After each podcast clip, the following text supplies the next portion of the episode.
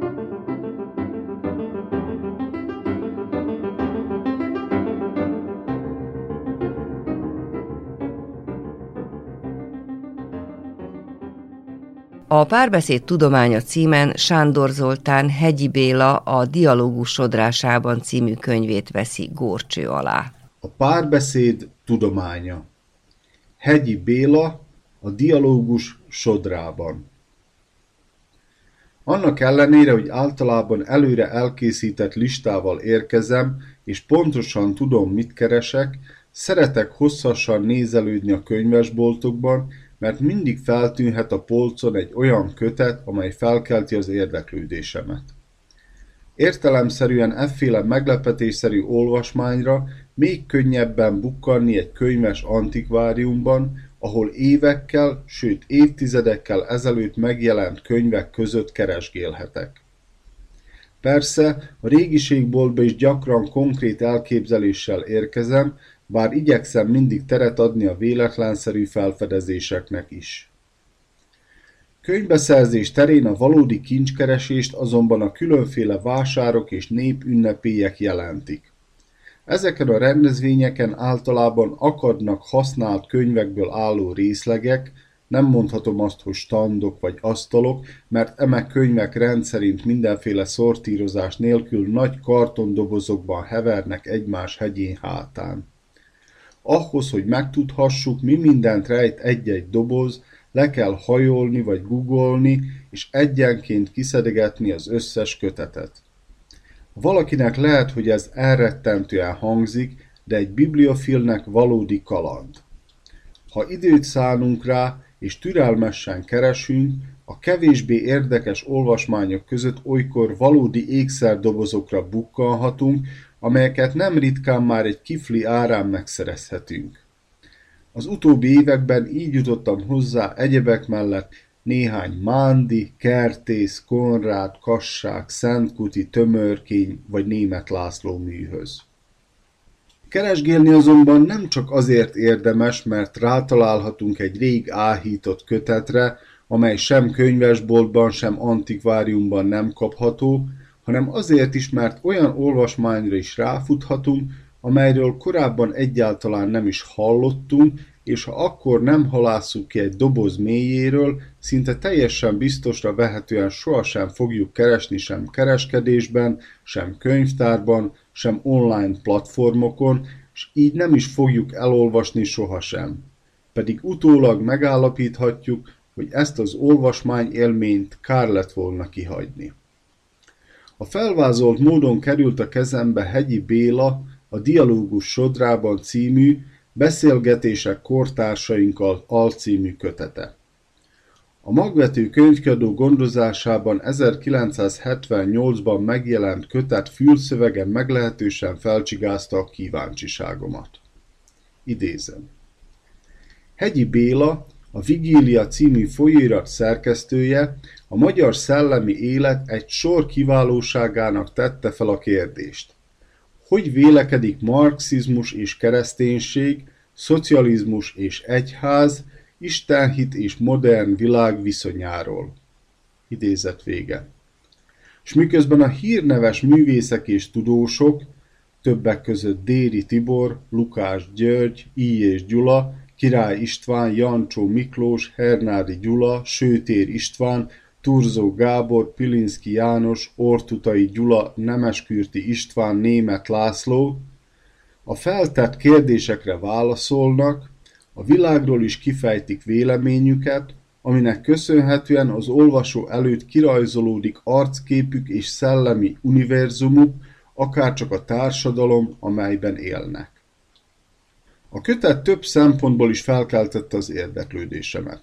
Először is alaptémája a kereszténység és a szocializmus viszonyának a boncolgatása tekintetében, különösen annak tudatában, hogy a beszélgetések 1969 és 1976 között az államszocialista érában készültek. Másrészt pedig érdekelt, hogy a jeles közéleti szereplők vajon hogyan élték és ítélték meg az adott kort.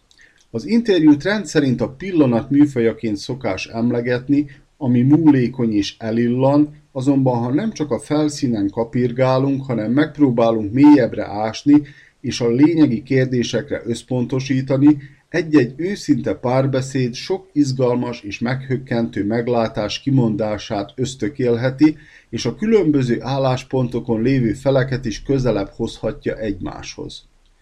A dialógus lényege ugyanis kérdéseket tenni fel és meghallgatni a másik válaszait, azokat is, amelyekkel azonosulni tudunk, és azokat is, amelyekkel kevésbé vagy egyáltalán nem értünk egyet. Rónai György bevezető ajánlásában azokat az időket említi, amikor nem a rang számított, hanem a tudás, és nem a tekintély, hanem az igazság. És mint kifejti, később a világ mintha elfeledkezett volna a beszélgetés művészetéről, fegyverré lett a dialógus is, a másik letorkolásának vagy megcsúfolásának eszköze, hiszen mindegyik fél az igazság kizárólagos birtokosának vallotta magát, kiveszett az igazság közös keresésének szókratészi szenvedélye, ami nélkül pedig nincs igazi párbeszéd, legfőjebb párbaj. Olvasás közben lenyűgözött a szerző felkészültsége, aki szemléltette, hogy egy-egy igényes interjú elkészítése alapos felkészülést igényel abban a témában, amiről beszélgetni szeretnénk, megköveteli, hogy az interjú készítője minden tudható tudjon a beszélgető partneréről, odafigyeljen arra, amit a másik mond, és keresztkérdéssel azonnal reagáljon kijelentésére, amivel vagy arra ösztönzi őt, hogy bővebben is fejtse ki meglátásait, vagy egy adott kérdéssel kapcsolatban az övével ellentétes nézetekre is felhívja a figyelmét, szükség esetén akár intellektuális vitába szálljon vele. Hegyi Béla valamennyi elvárásnak eleget tesz, sőt a kérdez-felelek módban megírt beszélgetéseket esetenként szerzői portréval, lírai hangulatjelentéssel és hosszabb, rövidebb eszékkel egészíti ki. A szerzőről Rónai azt írja, hogy nem csak a kereszténységet ismeri, hanem a marxizmust is, dialógusaiban különösebb kerülők nélkül rátérhet a lényegre, és megvalósulhat az a baráti konfrontáció, amelyben félreismerések és félreértések tisztázódhatnak, fontos kérdések szőnyegre kerülhetnek, közhelyek lelepleződhetnek, s a felek tanulhatnak egymástól. Ahogyan az olvasó tőlük, aminek következtében a mű sok esetben a felvetett kérdések tovább gondolására késztet. A kései olvasónak például fél évszázadnyi távlatból érdemes eltöprengenie afelett, hogy a kereszténység kipróbált és érvényes igazságai mennyire voltak életképesek a szocializmus viszonyai között, és mekkora biztosítékkal rendelkeznek a kapitalizmusban, amelynek közönye és üzleti féktelensége az Isten halálát jelenti. Függetlenül attól, hogy egyes interjú alanyok egyik vagy másik kijelentésével mennyire értünk egyet, vagy sem, fontosnak tartom a Dialógus Sodrában című kötet nyitottságát, különösen akkor, ha figyelembe vesszük megjelenésének időpontját. A kötet legmegnyerőbb tulajdonsága számomra az, hogy nincsenek eszmei elvárásai az olvasóval szemben. Azok után, hogy elolvasta a kérdéseket és a válaszokat, megszívlelte az érveket és az ellenérveket, az elébe tárt ismeretanyag alapján az olvasónak egyedül kell véleményt formálnia. Megkockáztatom a kijelentést, hogy manapság ilyen jellegű mű aligha jelenhetne meg.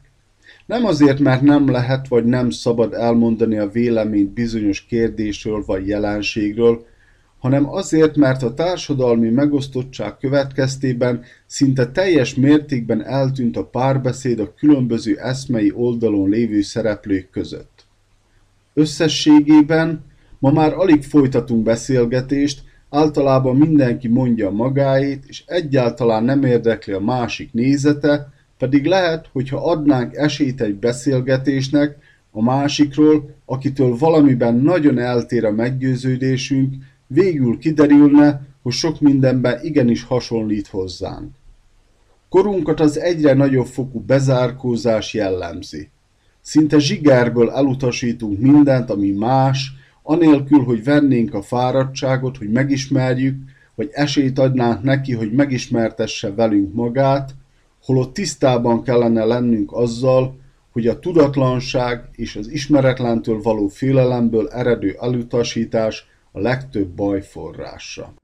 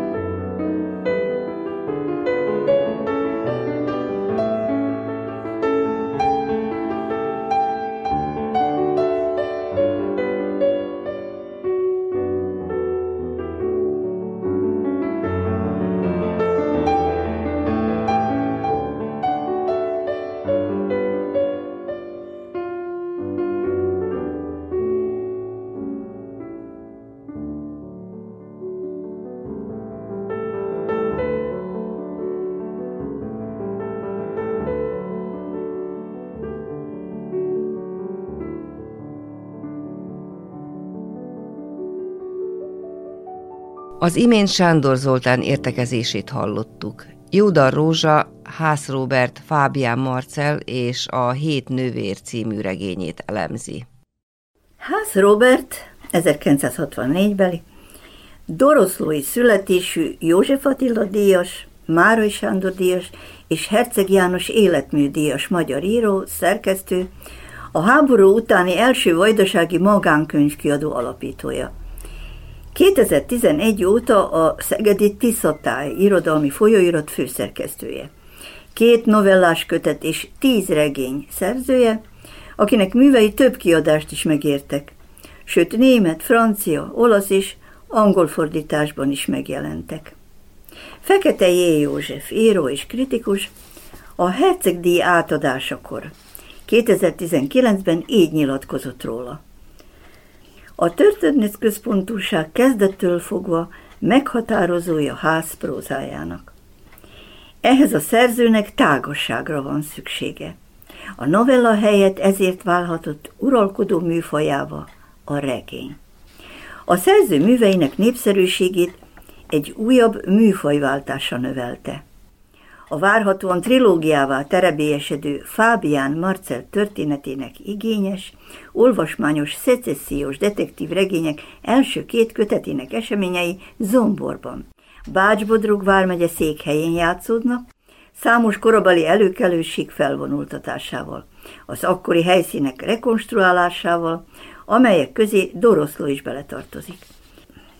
Kétségtelen, hogy Ház Robert jó szifíró, a disztopikus ellenutópia megálmodója, történelmi és kultúrhistóriai regények szerzője, Pandur detektív regényei pedig új utakat járnak a magyar szép és krimi irodalomban.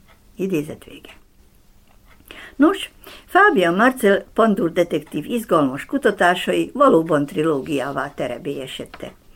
A 2017-ben megjelent Fábián Marcel 13 napja, majd 2019-ben napvilágot látott Fábián Marcel is a táncoló halál című, nagy sikerű detektív regényei után kíváncsi, türelmetlen olvasó tábora alig győzte kivárni a trilógia harmadik, míg 2021 nyarára beígért, de csak 2022. decemberében Fábián Marcel is a hét nővér címmel megjelenő zárókötetét. Mindhárom regényt a budapesti kortárs kiadó jelentette meg. A Fábián Marcel és a hét nővér tulajdonképpen egy levélregény memoár, amelyet a detektív felügyelő ír barátjának és egykori munkatársának, Veszelinovics Milorádnak.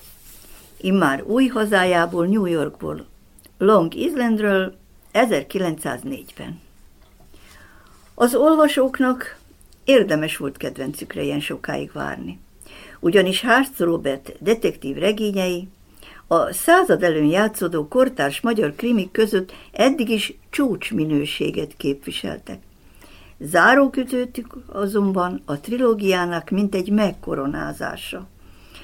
A bonyodalmak megsokszorozásában, nyelvi és ábrázolói sokszínűségében társadalompolitikai tablójának összetettségében, merész bírálatában, formai újításaival, személyes érintettségével és átéltségével az egésznek egy új, bravúros dimenzióját teremti meg.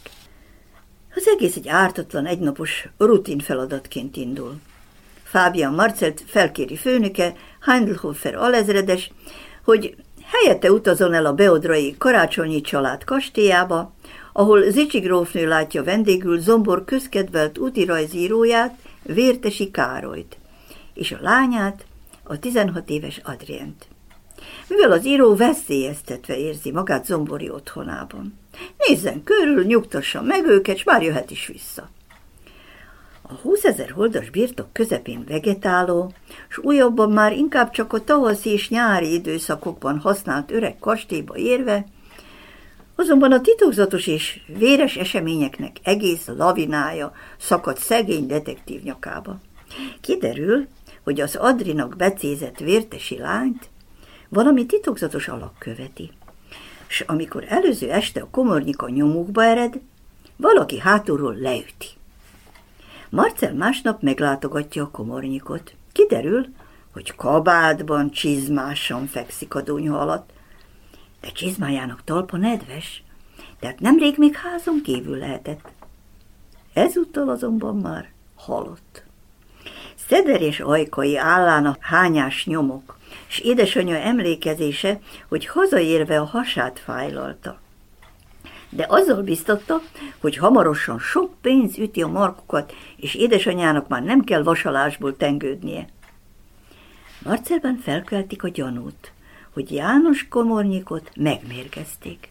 Utána ered az első bűnténynek, amelyet megszámlálhatatlanul sok másik követ.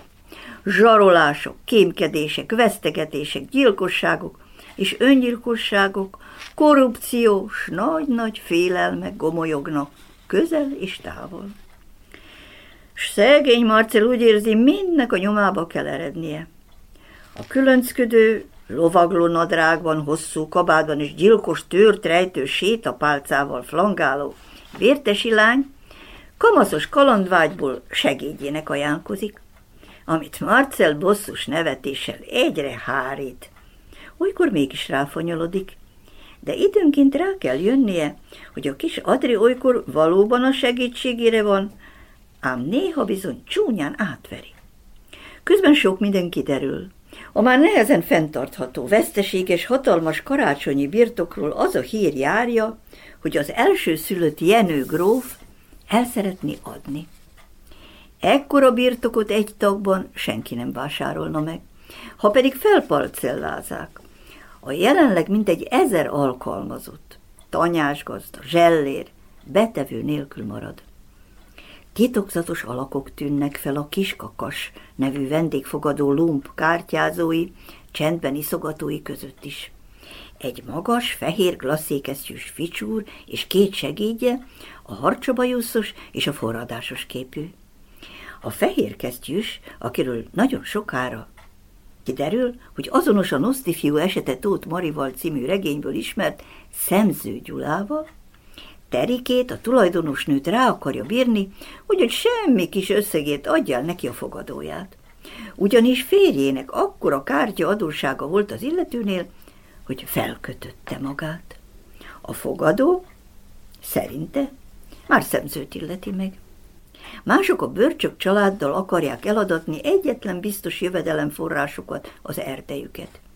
Míg a fiúkat gazsit is ígéretekkel rábírják, hogy közvetítsen nekik. De kinek? Titok, titok hátán. Vértesi Károly, a hiú útirajzíró végtelen dicsekvő monológiai egyikében elmeséli Marcelnak egy, az ezer éjszakába illő hihetetlen kalandját, amikor állítólag maga a török szultán második Abdul Hamid fogadta őt titokban, és rábízott egy titkos sárga borítékot, amit eddig amit addig kell hétpecsétes titokként rejtegetnie, amíg a szultán halál hírét nem veszi, akkor pedig el kell juttatnia a szultán gyerekeihez. Biztosítóikként egy kompromitáló fényképet készítenek az íróról, amint rossz hírű nők társaságában orgiázik. Úgy érzi, a rejtélyes boríték megszerzése céljából törnek lánya és az ő életére. A bőrcsök fiút leszúrják. A kastélyban egy gyanús pár kér és kap befogadást. A fogadósné Katica nevű kamaszlánya eltűnik. Sok minden egyéb is történik. Marcel, Werther Ferenc az író rokona, és Adri hóban, fagyban, szánon indulnak zomborba Katica felkutatására. Útközben rájuk lőnek, kocsisuk megszökik, Marcel maga ugrik, mászik előre a cél nélkül vágtató számban, hogy megzabolázza megvadult lovakat. A rokon csúnyán vérzik, egész úton Adri próbálja elszorítani sebét, nehogy elvérezzen. Ismét rájuk lőnek. Az egész útjuk egy csodálatosan megkomponált, forpuntig hevített horrorfilm. Egy káprázatos festő ecsetjére méltó, hózáporos, hófúvásos millióben. Később lovakat váltanak, a sebesültet kórházba szállítják, majd benéznek Marcellékhez.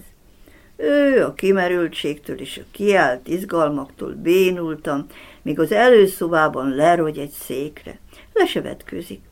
Adri a konyhába siet tömi magába a spritzkrafnit, s teli szájjal életveszélyes kalandjaikról mesél Amáliának, Marcel feleségének. Marcel nem hogy ételt, de kávét se kap. Amikor viszont megkéri Adrit, hogy jöjjön vele, keressék meg együtt Katica nagynényének házát, hisz ő nem ismeri se Katicát, se a nagynénit, Adri fáradtságra hivatkozva nem megy vele, hanem utóbb titokban az őt és édesapját sakban tartó, kirabolni szándékozó titokzatos, klasszékesztyűs, gyönyörű gentrifiú után ered, akiben nem Katica, hanem ő szerelmes. s aki nem más, mint a hírhet Szemző Gyula. Marcel nagy nehezen feltápászkodik, s elbotorkál a munkahelyére, ahol végre kávét kap. Majd detektív kollégájával, Virt Kálmánnal megkísérelik megtalálni Katicát. Őt ugyan nem lelik, de sok bonyodalom után eljutnak Szemző Gyula villájába, majd bűnbarlangjába, ahol zár alatt tartott feleségével, Ungár Piroskával is találkoznak, s két kéhölgy félével. Marcel pedig megleli Szemző titkos utazó bőröngyét, amelyben három különböző névre szóló érvényes útlevelet is talál, valamint az íróról készült kompromittáló fotót negatívostól, amelyről kiderül, hogy a rajta látható lányok nem török háremhölgyek, hanem szemző zombori szeretői. Tehát az egész csak egy, a sok zsaroló szándékú átverés közül. A regényben ezernyi különböző, de voltak éppen közös, értő, bűnös kezekben összefutó titokzatos, veszélyes szál lengedezik. Marcel vakmerően mindnek utána ered, és egyre kimerültebben, de megszállottan csak gomboit, egyre csak gomboit. Így jut el a város neves, dúsgazdag doktorügyvédjéhez, Bozsovics Alexanderhez, és akivel Marcel legalábbis sokáig azt hiszi. Közösen igyekeznek megoldani a szultán titokzatos levélborítékjának rejtéjét. A borítékról közben kiderül, hogy ha bár állítólag ez halálos véteknek számít, többen is felnyitották már. Köztük maga Vértesi az író, és Bózsovics is megtudták, hogy a dollár milliárdokat érő hét nővért, a hét egykor a szultán kincses kamrájából elrabolt kék gyémántot rejti. Az író el is emeli belőle az egyiket, s feleségét gyógyítatja belőle Davosban. Majd ő is, és sorban mindenki, aki felnyitja, visszapecsételi a borítékot. Ezek azonban csak a kisebb ballépések is titkok. Az igazi, nagy, tömeges és végtelenül lesújtó leleplezés akkor következik be, amikor végül Marcel rájön, hogy a városnak szinte minden rétege bele van keverve ebbe a piszkos és nagy, busás hasznot ígérő ügyletbe. Az alezredes, Bózsovics ügyvéd, Szemző Gyula, aki egy csalás óta megzsarol vagy nemzetközi szervezetnek kémkedik, de a beodrai tanító, a pap, a grófnő és sokan mások is. A kis emberek is fülig sárosak. Hát nincs a világon egyetlen tiszta ember se. Mindannyian a hét nővérből megmaradt hat nővér remélhető hasznán akar meggazdagodni. Nagy egyetértésben megegyeznek, hogy az a legokosabb megoldás, ha Fábián Marcelt pusztítják el. Neki azonban, ha bár már a sírja is megvan ásva, és Szemző Gyula éppen beleszándékozik őt a kerékkötőt lőni, sikerül kereket oldania.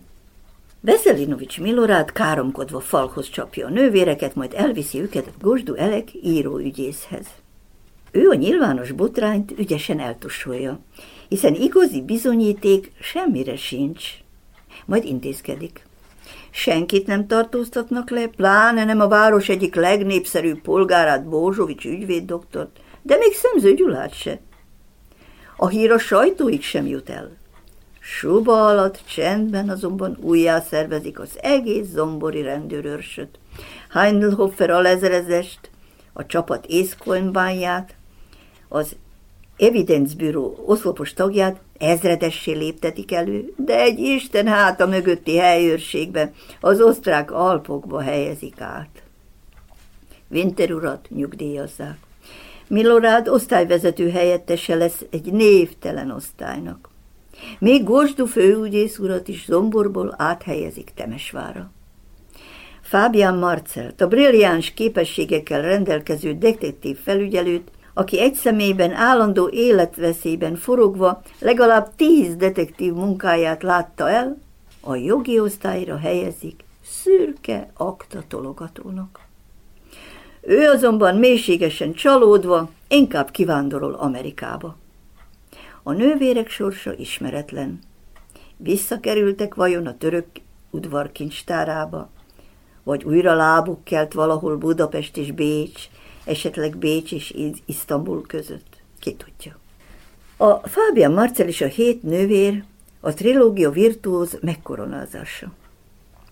Autentikus, egyszerre dokumentarista és művészi festői ábrázolását nyújtja a múlt század elejé monarchia tipikus ma vajdaság helységeinek, embereinek és közéleti morális viszonyainak.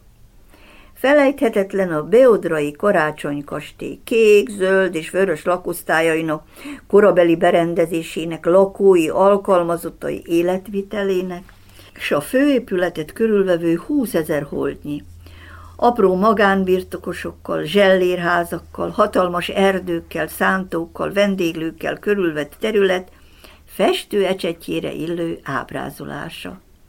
És a mindezek mélyén forrongó, megoldhatatlanságukban sürgető kérdések felvetése. És persze zombor a maga sokféle irányultságával. Ezúttal is a kiváló, aprólékosan találó személyiség ábrázolások egész kiállításra való gyűjteményében merülhetünk el, amelyek között nem csak a főszereplők, hanem a mellékszereplők is megrázóan életszerűek. Összetett, ezernyi kérdést felvető ábrázolását kapjuk Fábián detektív furcsa házasságának, örökbefogadó apaságának és rendhagyó gyermekkorát egy megszállott, megpihenni képtelen túlhajszoltságban levezető életstílusának is.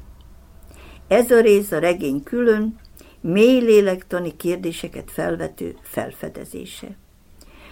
A regény festői tablók sorozata, melyeken egyszerre dominál a nekünk oly ismerős táj, az autentikus kor és embereinek el-elbotló, szívós, de reménytelen küzdködése. És mindez a tél, hó, fagy, szikrázó, hófehér, mindent elfedni látszó, meseszerű lepleibe, görgetegeibe burkolva. Fábián Marcel mesterdetektív felkavaró, lenyűgöző harmadik megnyilatkozása után mélységes csalódottságában elhagyja Európát. Mi, az olvasói azonban abban reménykedünk, hogy mesterségét új hazájában is folytatni fogja, hisz egy ilyen megszállott ember nem bújhat ki a bőréből, s előbb-utóbb ottani élményeiről, kalandjairól ad majd hírt. Várjuk!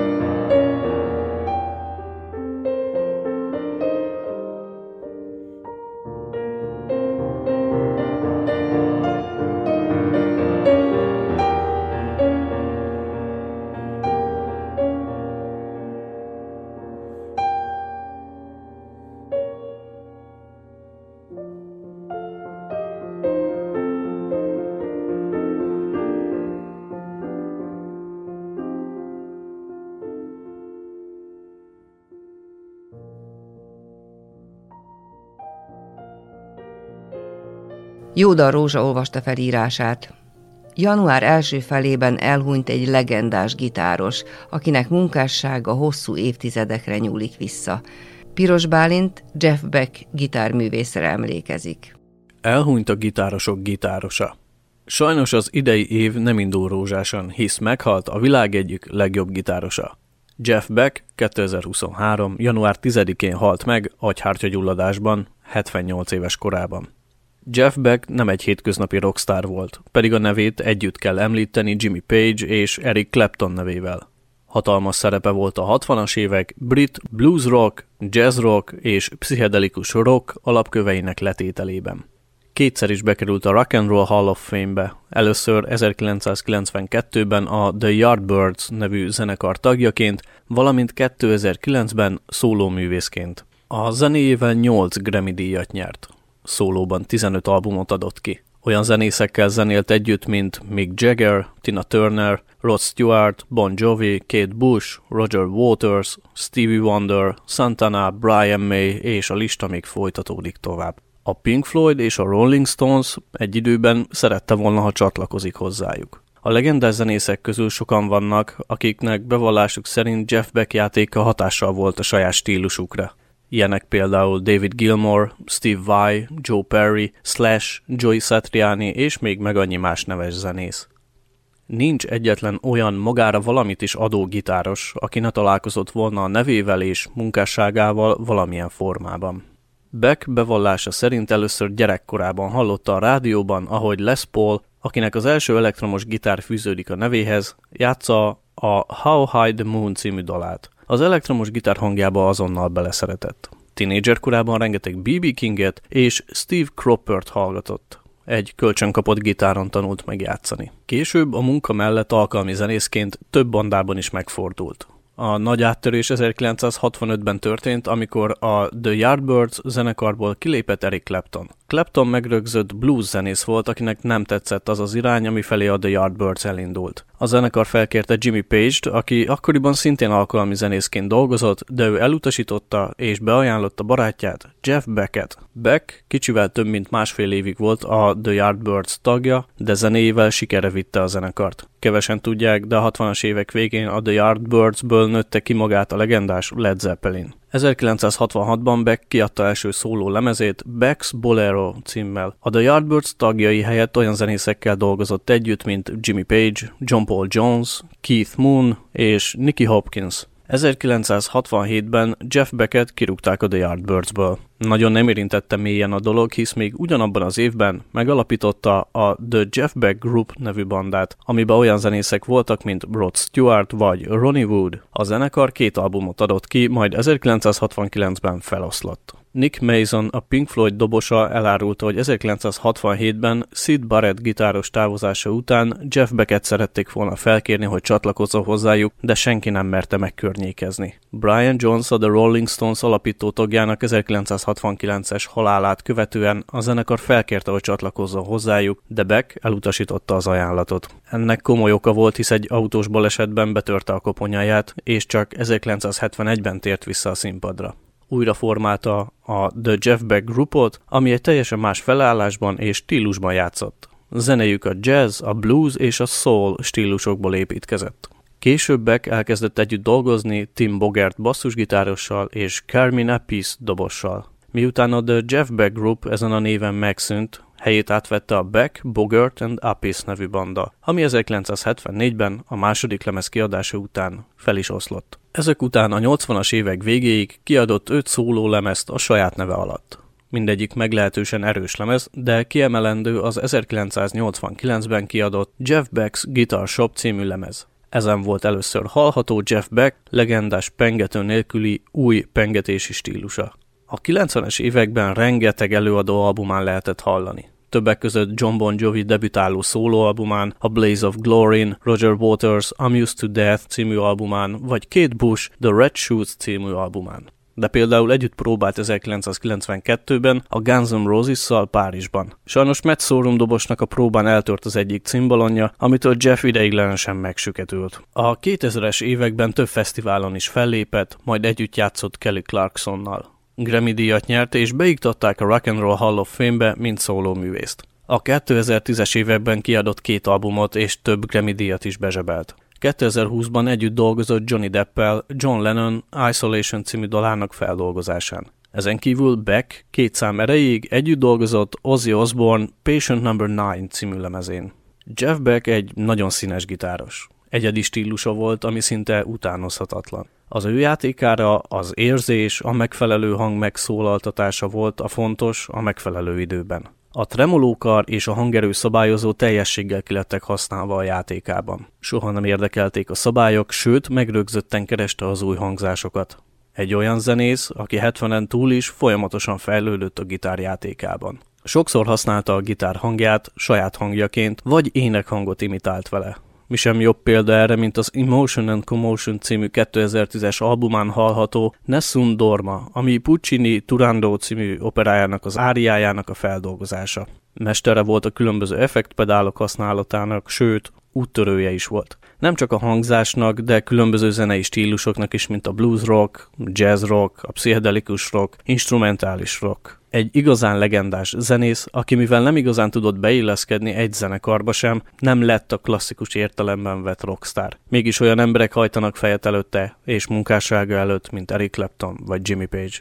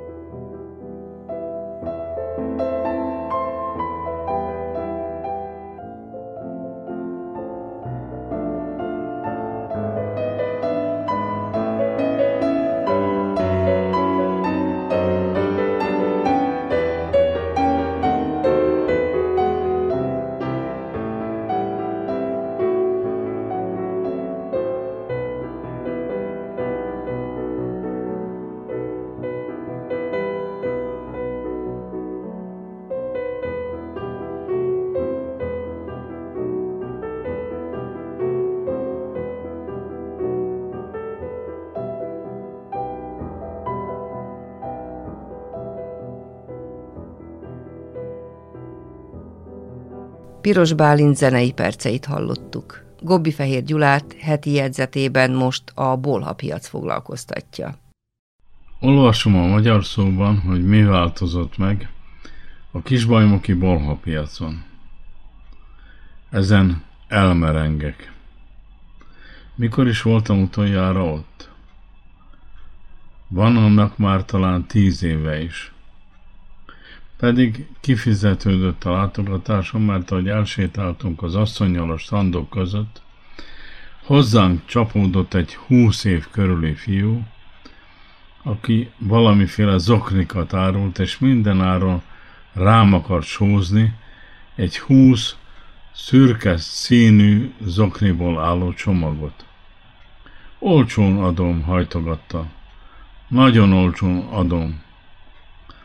Nem emlékszem már, mekkora összeggel kezdte, de mivel engem nem érdekelt a dolog, sietünk tovább. Ő viszont nem maradt le tőlünk. Végig mentük az első bejárattal az utolsóig, és a fiú még mindig a sarkunkban kullogott. Valószínűleg lopta az oknikat, mert mindenáron meg akar szabadulni tőlük. Először felére, aztán harmadára, végül tizedére csökkentette az oknik árát. Mikor a húsz zokniért mindössze 500 dinárt kért, a kezében nyomtam az összeget, hogy szabaduljak tőle. Nem is kellettek a zoknik, csak meg akartam egyszerűen szabadulni. De azóta még mindig szürke zoknit viselek. Még mindig van kettő belőlük, bontatlanul. Én viszont azóta nem jártam a szabadkai határban. Ha arra van utam, akkor valamelyik színházi bemutatóra megyek. A színházak teljesítményére még mindig kíváncsi vagyok. Persze ott sem a színészek zokniát nézem. Arra nem is figyelek. Az arcukra tapad a tekintetem, meg a mozdulataikra, meg a szövegre, amit közvetítenek. Tulajdonképpen az együttes egészére. Közben tudom, hogy nekem nem könnyű. Hivatásos néző vagyok, a színészek meg közben dolgoznak. Na most az oknik ügye most jutott eszembe. Viszont a polhabiac életünk része maradt a mai napig. Különben Szabadkán nem is volt szokás bolhapiacnak nevezni. Ott inkább nylonpiacnak hívták. Most nem tudom, mi a helyzet, minek nevezik, melyek a szokások. Ritkábban jut időm, főleg nem jut erőm efféle látogatásokra. Az a korszak, amelyről mesélek, a szocializmus végnapjait jelentette. Nem csupán nálunk, hanem az úgynevezett szocialista országokban mindenütt. Emlékszem, a Kossuth Rádió négy rádiójátékomat fizette ki egyszerre a 80-as évek végén, már pedig akkor egy rádiójátékért 100 ezer forint járt a bemutatóra, aztán ennek 50%-a az ismétlésért.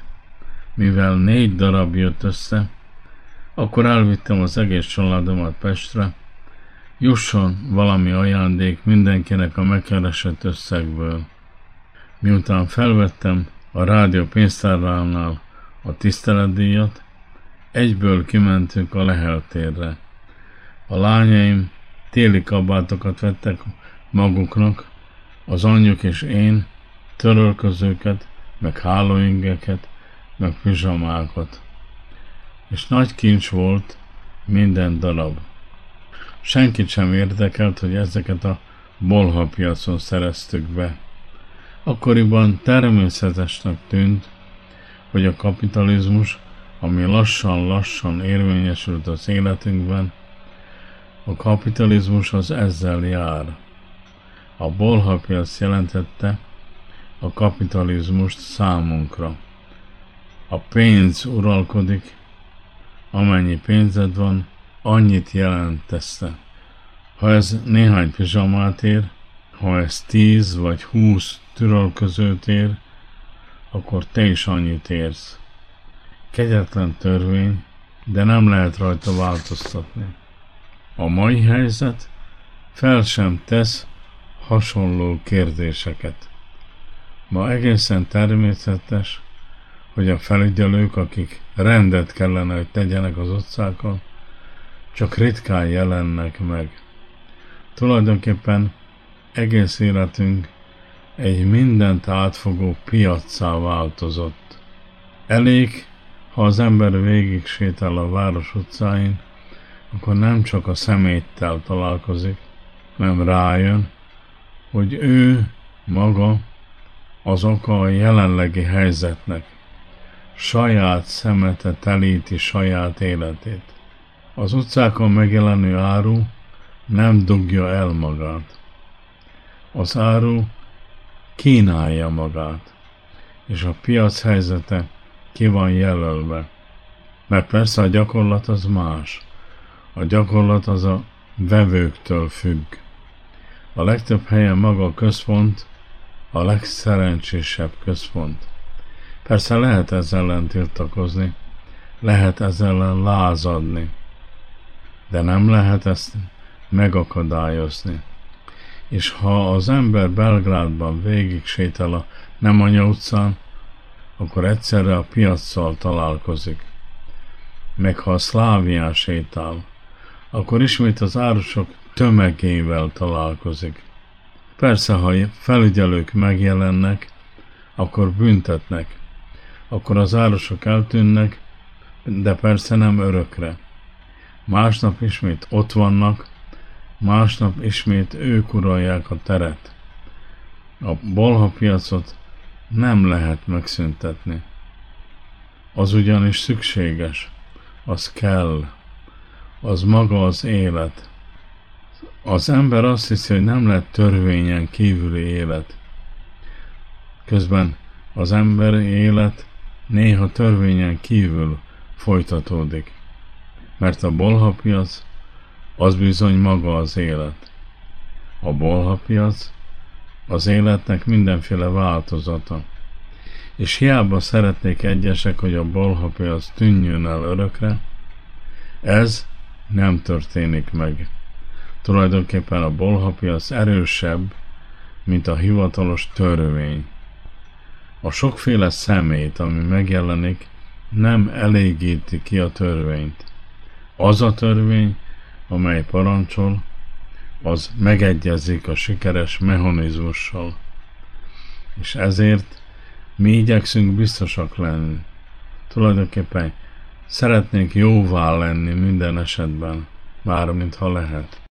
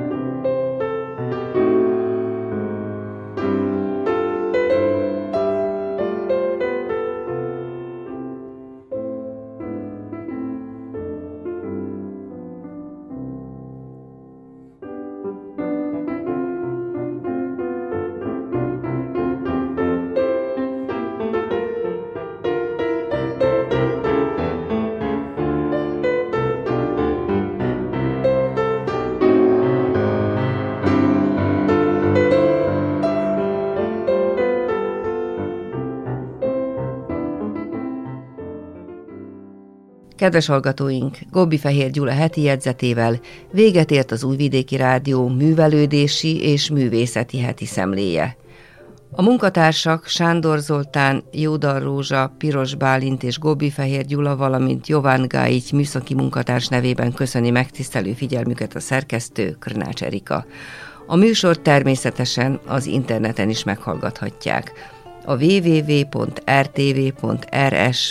honlapon a viszonthallásra.